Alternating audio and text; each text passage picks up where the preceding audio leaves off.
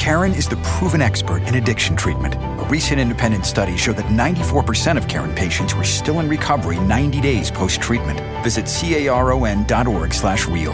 Caron. Real results, real care, real about recovery. Hey, everybody, and welcome to the Fantasy Football Addicts podcast. My name is Mung Sung. Hey, everybody, it's the Los. Great to be back. Uh, ready to talk some Kansas City Chief football. Shout out to you, John. Yeah, let's uh, let's do it. So on this episode of Quick Snaps, quick snap, snap, snap, snap, snaps. Let's start with uh, possibly the most highest drafted Chiefs player, and that is going to be running back Jamaal Charles. Wow, that's some that's some grammar you got going there. Nice, monk. Well, thank you very much. Thank mm-hmm. you very mm-hmm. much.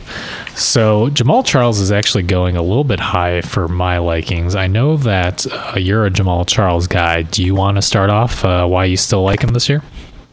Sure, I like him because he is going to have consistent use. I know people were a little scared away last year, you know, because Andy Reid kind of came away from him a little bit, but it kept him pretty darn healthy, didn't it? And he scored over 10 touchdowns, didn't he? As a matter of fact, I think he scored 15 touchdowns. Is that right?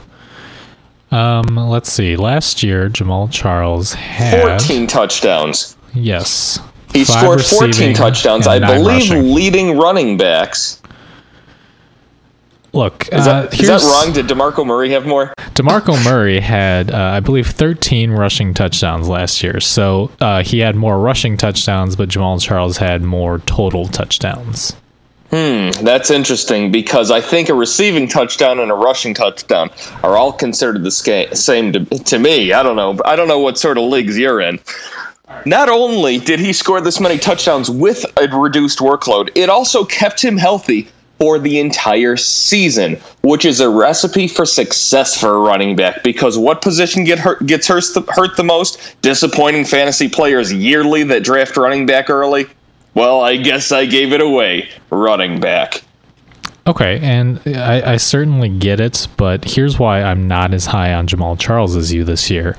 Um, one, receiving touchdowns are a little bit fluky, particularly when your team didn't throw a single uh, touchdown to a wide receiver last year. That's going to change with Jeremy Maclin in town and Travis Kelce playing a lot more snaps. Um, I think that they are going to have more passing touchdowns in 2015 than they did 2014. Uh, that's not to say that Charles isn't still going to get a good number of goal line carries. Uh, I just don't think that he's going to repeat that five receiving touchdowns, and I don't know that he's going to reach double digit rushing touchdowns either. See, and while I agree that touchdowns, receiving touchdowns are fluky, and like we said before, Vincent Jackson's going to show us exactly why that's a fluky statistic. I think it's less fluky in running backs. LeSean McCoy always had receiving touchdowns under Andy Reid. Jamaal Charles always had receiving touchdowns. And that's going to continue. Alex Smith is going to continue feeding the ball to his running back from a passing situation just because that's the sort of quarterback he is. Now, I do agree that he'll increase his passing touchdowns probably.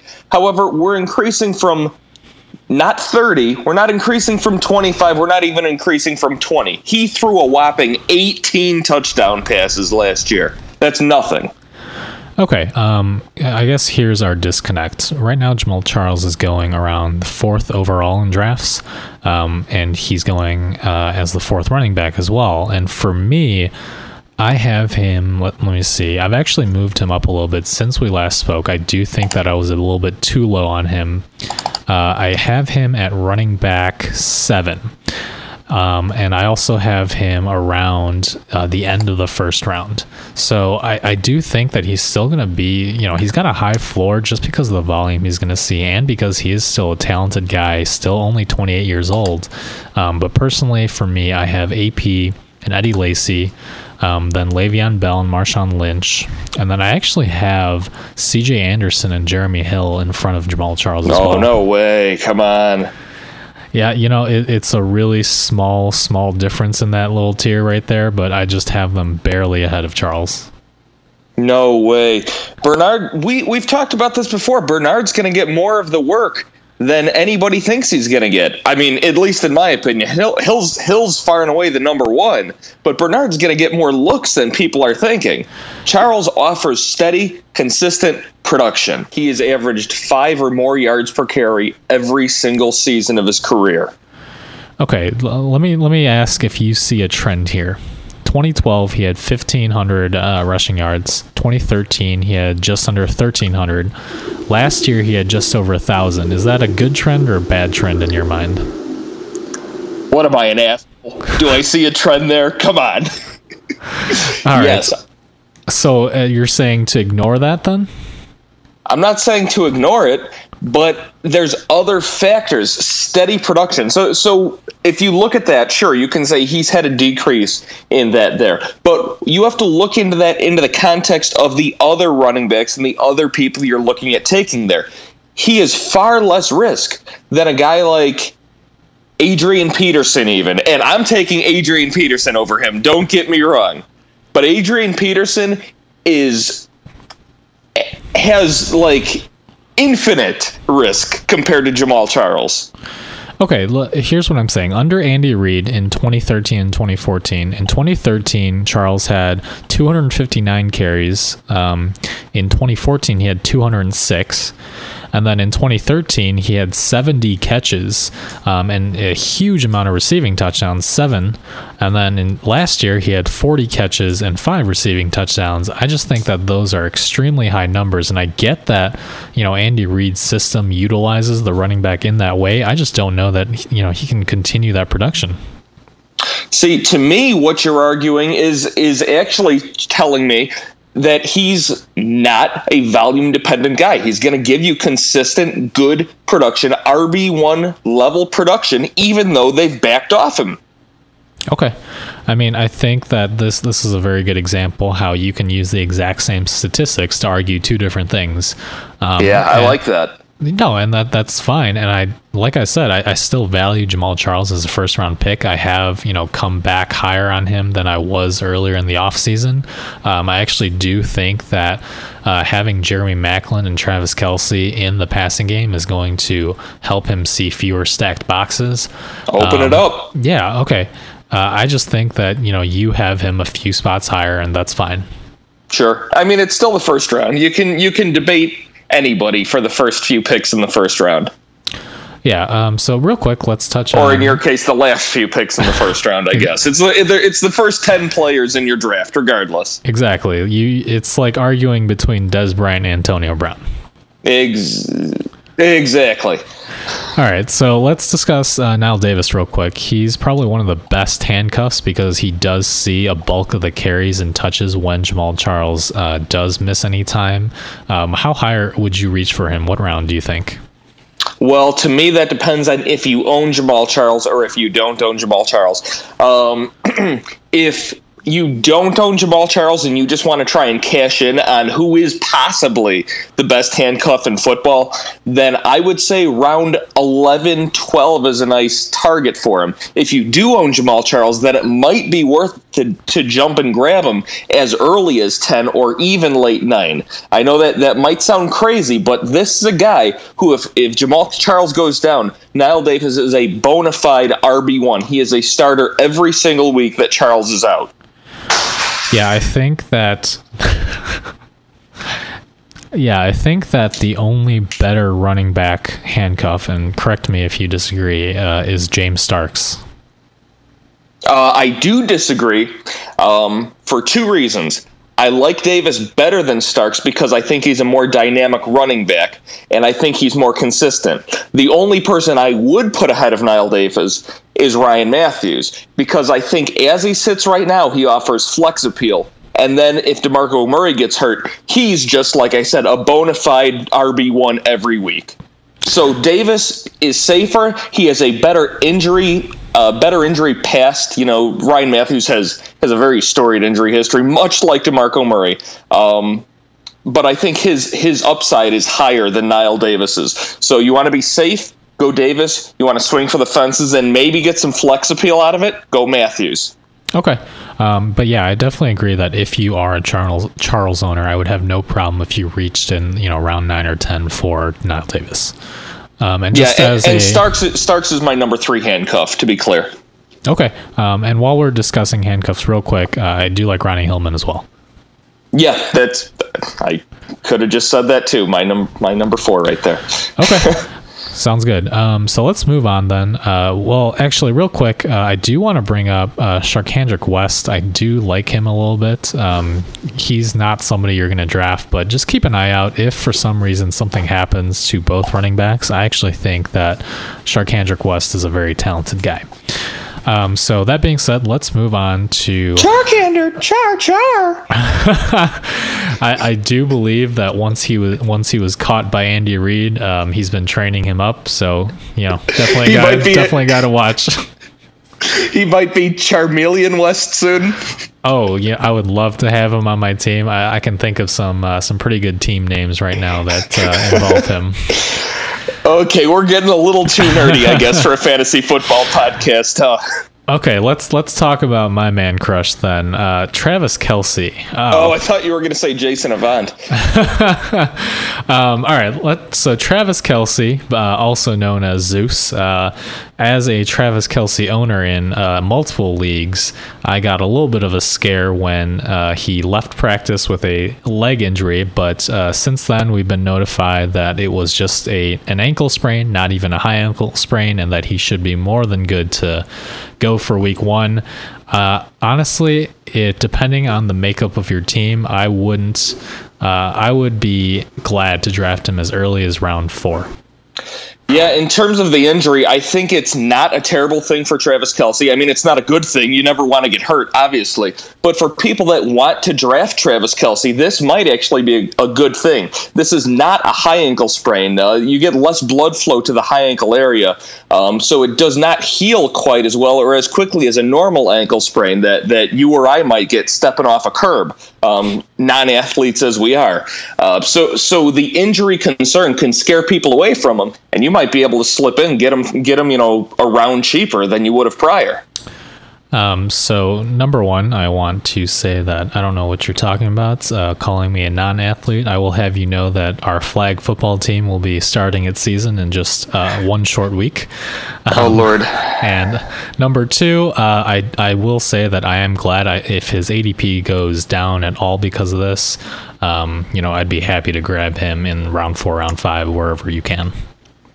Yeah, he, he might. I mean, your best case scenario if he just really, you know, sort of mirrors the Gronk, you know, has a injury concern, falls to round four or five, and then all of a sudden, first round talent, boom, just like that. Ooh, it won't happen, but I'm sure you'd like that. Oh, absolutely. I mean, just for guys who aren't high on Travis Kelce, I just I just want to say I have no idea why because l- let me let me tell you what uh, what this guy did last year. Um, he What had- did he do, Mung? What did he do last year? I'm, I'm, I can't even talk right now because I'm so excited just you know thinking about him. Oh Lord. Okay, so last year Travis Kelce um, only started 11 games. Um, he was coming off, uh, you know, his redshirt rookie year after getting microfracture surgery on his knee. Um, so they did have him on a snap count the first few games of the season. Uh, but you know, starting in you know week six, week seven. Uh, he really came on. He ended the season with 67 catches for 862 yards and five touchdowns. And basically, what can be considered his rookie year since he didn't play a single game in 2013. Um, and that was playing behind Anthony Fasano, who they trusted a lot as a blocker. Uh, now he is the number one tight end on the depth chart. He's going to use both as a blocker and receiver. I expect him to play the majority, the vast majority of snaps. Um, and I think that 1,000 yards and seven or eight touchdowns is his floor. I think that's a good projection. The only thing that I would would caution a liz- little hesitancy on is he only scored one touchdown after week 9 and that he scored the majority of his touchdowns as he was playing to the backup to as the backup to Anthony Fasano. So once they got Kelce out there, I mean, it seems like teams just sort of keyed on him in the in the red zone, made sure he wasn't scoring touchdowns. The only touchdown he scored was week 15 against Oakland.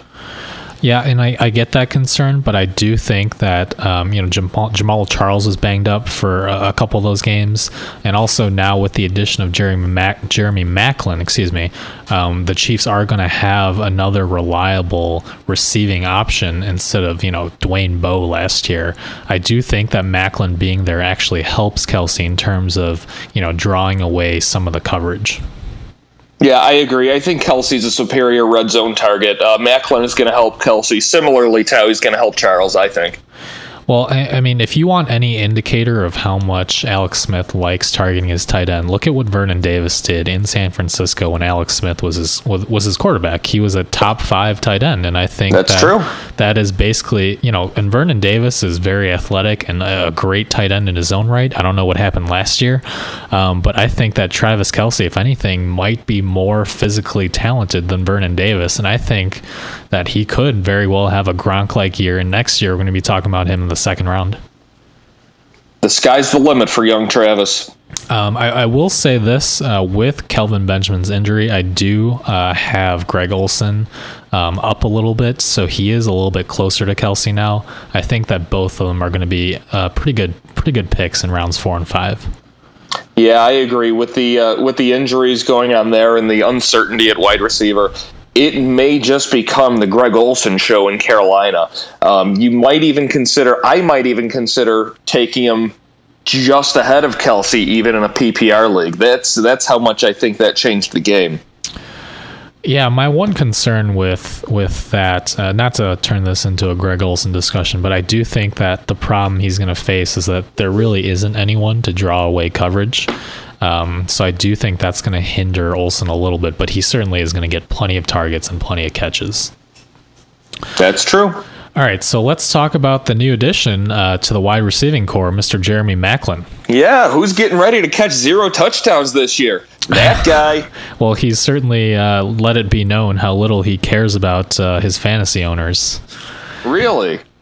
Yeah, uh, you know he got. So he doesn't into, draft himself then. That's probably smart. No, he got into that Twitter spat with uh, you know Matthew Berry about how he doesn't care about fantasy and it's all about you know the Chiefs wins and you know you can certainly I, I certainly get it, uh, but he's definitely mm. not a guy like uh, Maurice Jones-Drew or something that's going to be. I uh, see. He's sounding like a hardo. I don't care about fantasy. I live in the real world. Okay, I got you, Jeremy. Cool. Calm down. Hey, it's a fantasy world. That's it is a fantasy world, and we're all just addicts in it. you know, I like that tagline. Maybe we should consider uh, making that a part of our uh, podcast going forward. Yeah, that could be like a opener or a closer or something. I like it. We'll uh, we'll test it out at the end here. Let's work on that. All right. Uh, so let's talk about Jeremy Maclin. Uh, last year, obviously, career year um, with uh, Chip Kelly's offense in Philadelphia. I actually got a question on Twitter um, from at Kit Avanzado uh, about whether Maclin can even come close to his stats from last year. Um, you know, 1,300 yards receiving. Uh, he asked if he can come close to that. I think. I have Maclin pegged right around a thousand yards. I don't think that the the yardage is going to be there. What do you think?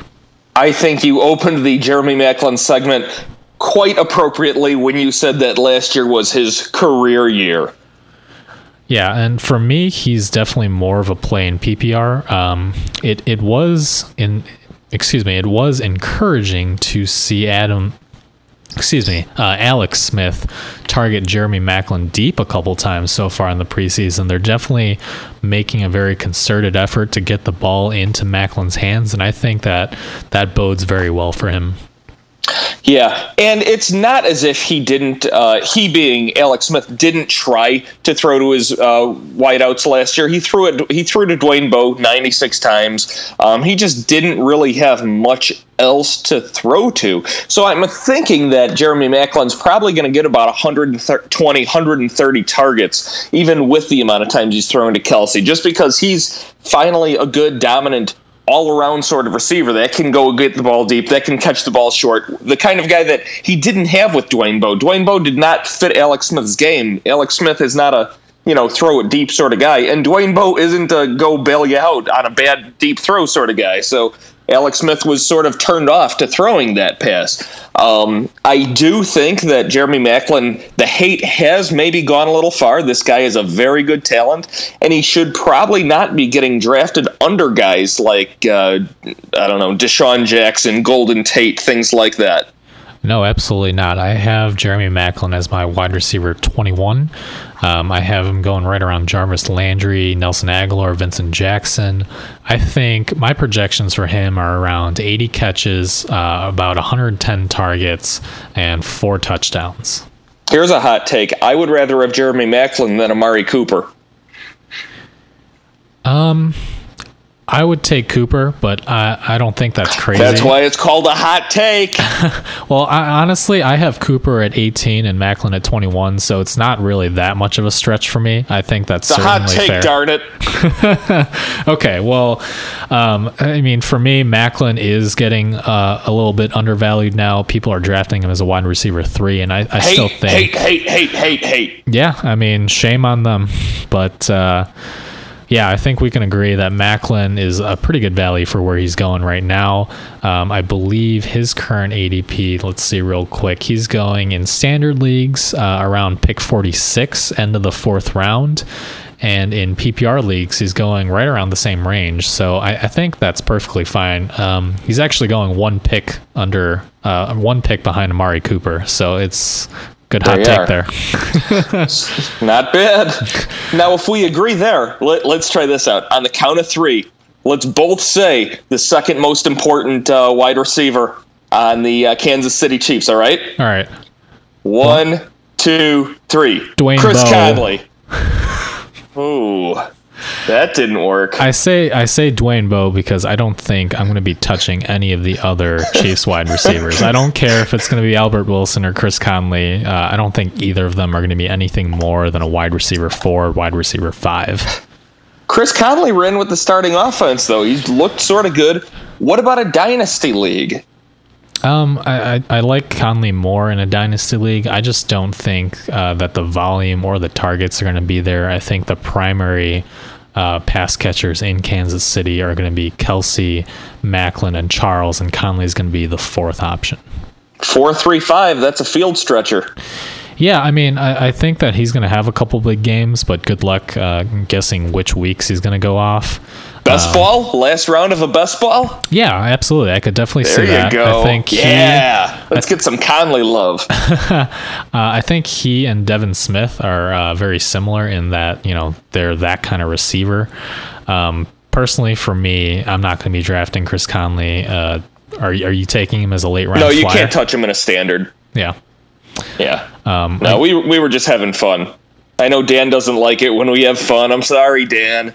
No, you can have fun. You can talk about Conley. I, I have him in our dynasty league. I'm totally cool with you praising him. And that's exactly why I brought him up. Uh, is, this, is this a uh, trade offer I'm smelling here? Uh, oh, uh, I kind of like Conley. I'm gonna hang on to him until I see what you know what's up. Yeah, I sort of just gave you an opportunity to sell him high to me, didn't I?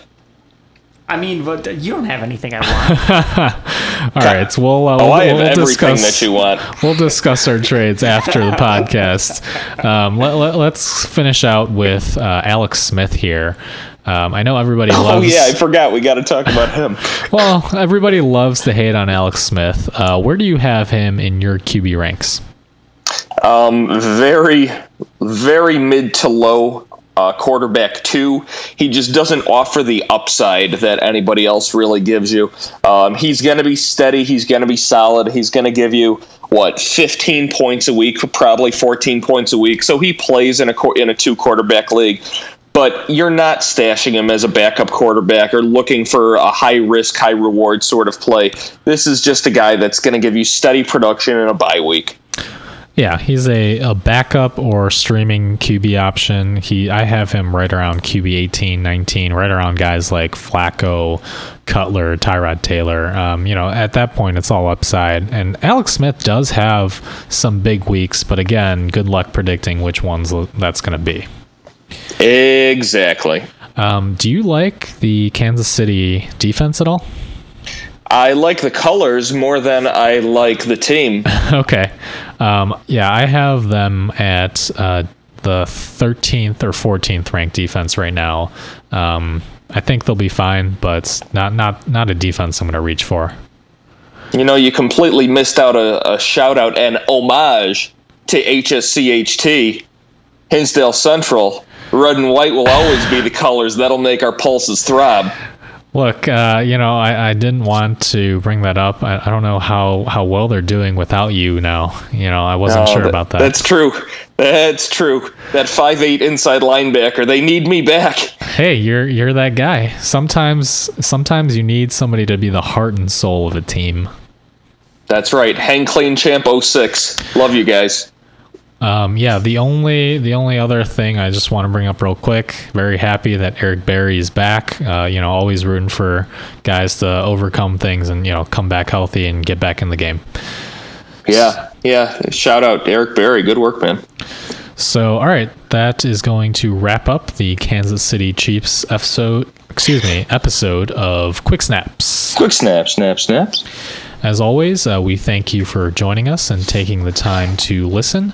If you have any questions, you can follow us on Twitter. I am at FFA underscore MENG.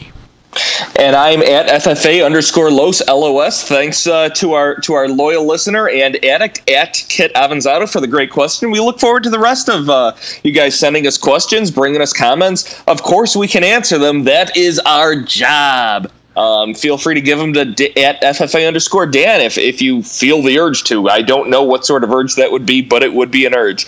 Also, like us on Facebook. And when you're done with this podcast, go ahead, open your podcasting app, subscribe to the rest of the podcast so that they come and download automatically onto your iPhone or tablet so that you can listen to all the updated fantasy football addict information and win your league and do awesome.